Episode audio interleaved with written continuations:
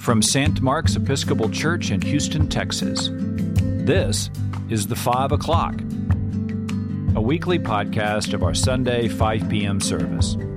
I'm Patrick Miller, the rector of St. Mark's. Welcome. In the name of the Father, and of the Son, and of the Holy Ghost. Amen.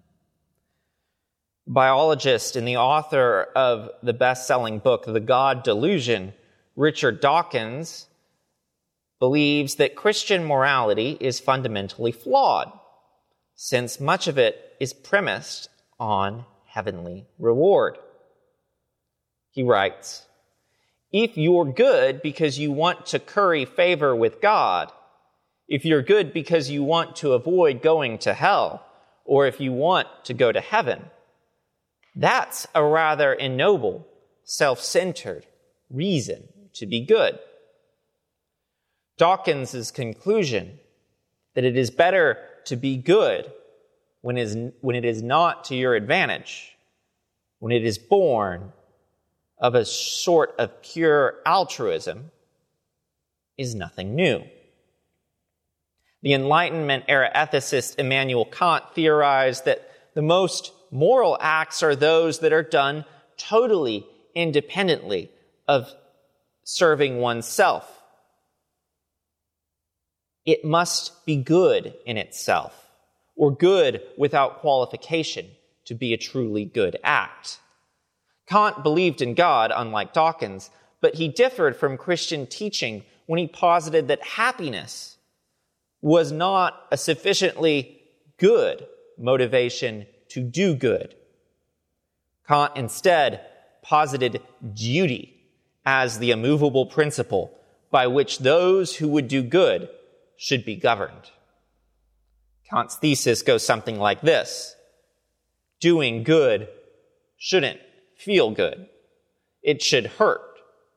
That's how we know that we are doing the right thing, when it is not to our benefit.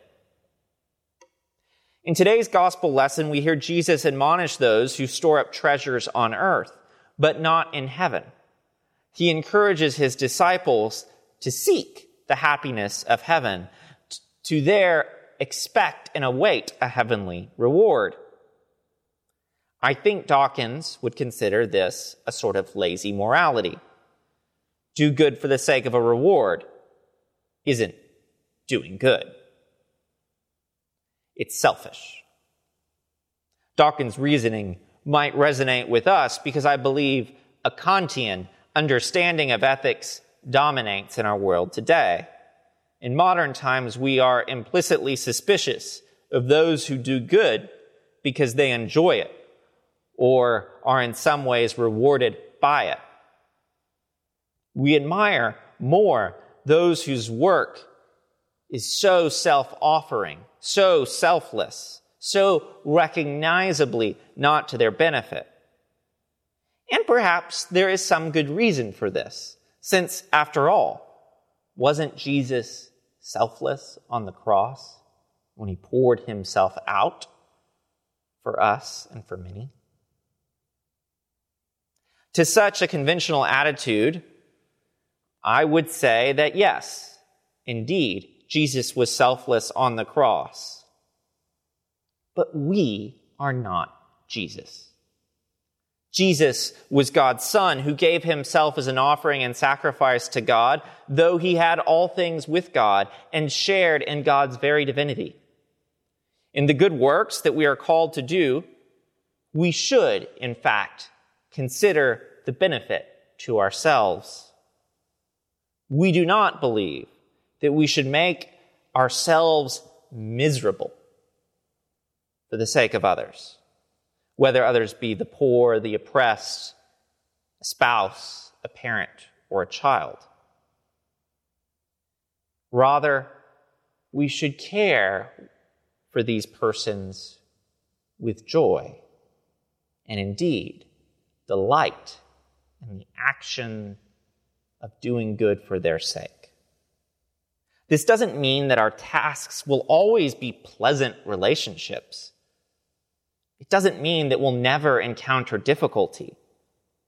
But our tasks and our works should not come at the expense of our own spiritual well being. Many years ago, I had the privilege of sitting in on a seminar with a monk from the Society of St. John the Evangelist, an Episcopalian order of monks in Cambridge, Massachusetts.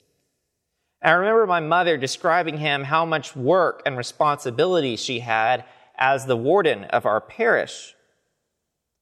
He responded, I hope the, works, the work that you do gives you joy. If not, I hope you quit it. I do not think he meant do what feels good, and if it feels like too much, give it up.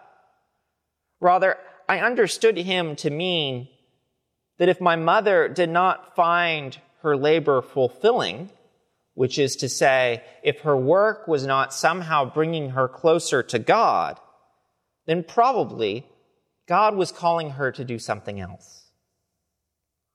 Put another way, our work is supposed to transform us more and more into the persons God is calling us to be.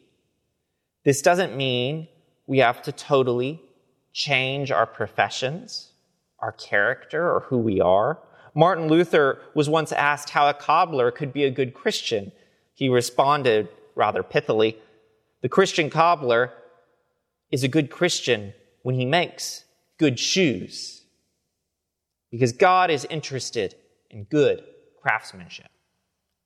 Which is to say, take pride in your trade and take pride in providing for your family by honest labor and do all things with excellence for God's sake and for your sake, because God created you to excel. Those that say that work or love must be painful in order for it to be true or real ignore the whole of the gospel message, which is the call on the individual soul to turn to God. Our chief responsibility is to love and serve the Lord by turning to God and saving our souls. Anything else we do, we cannot expect to do well if our souls are disordered or in a state of distress. Does this mean that Christians never do anything that is difficult, trying, or spiritually exhausting? Absolutely not.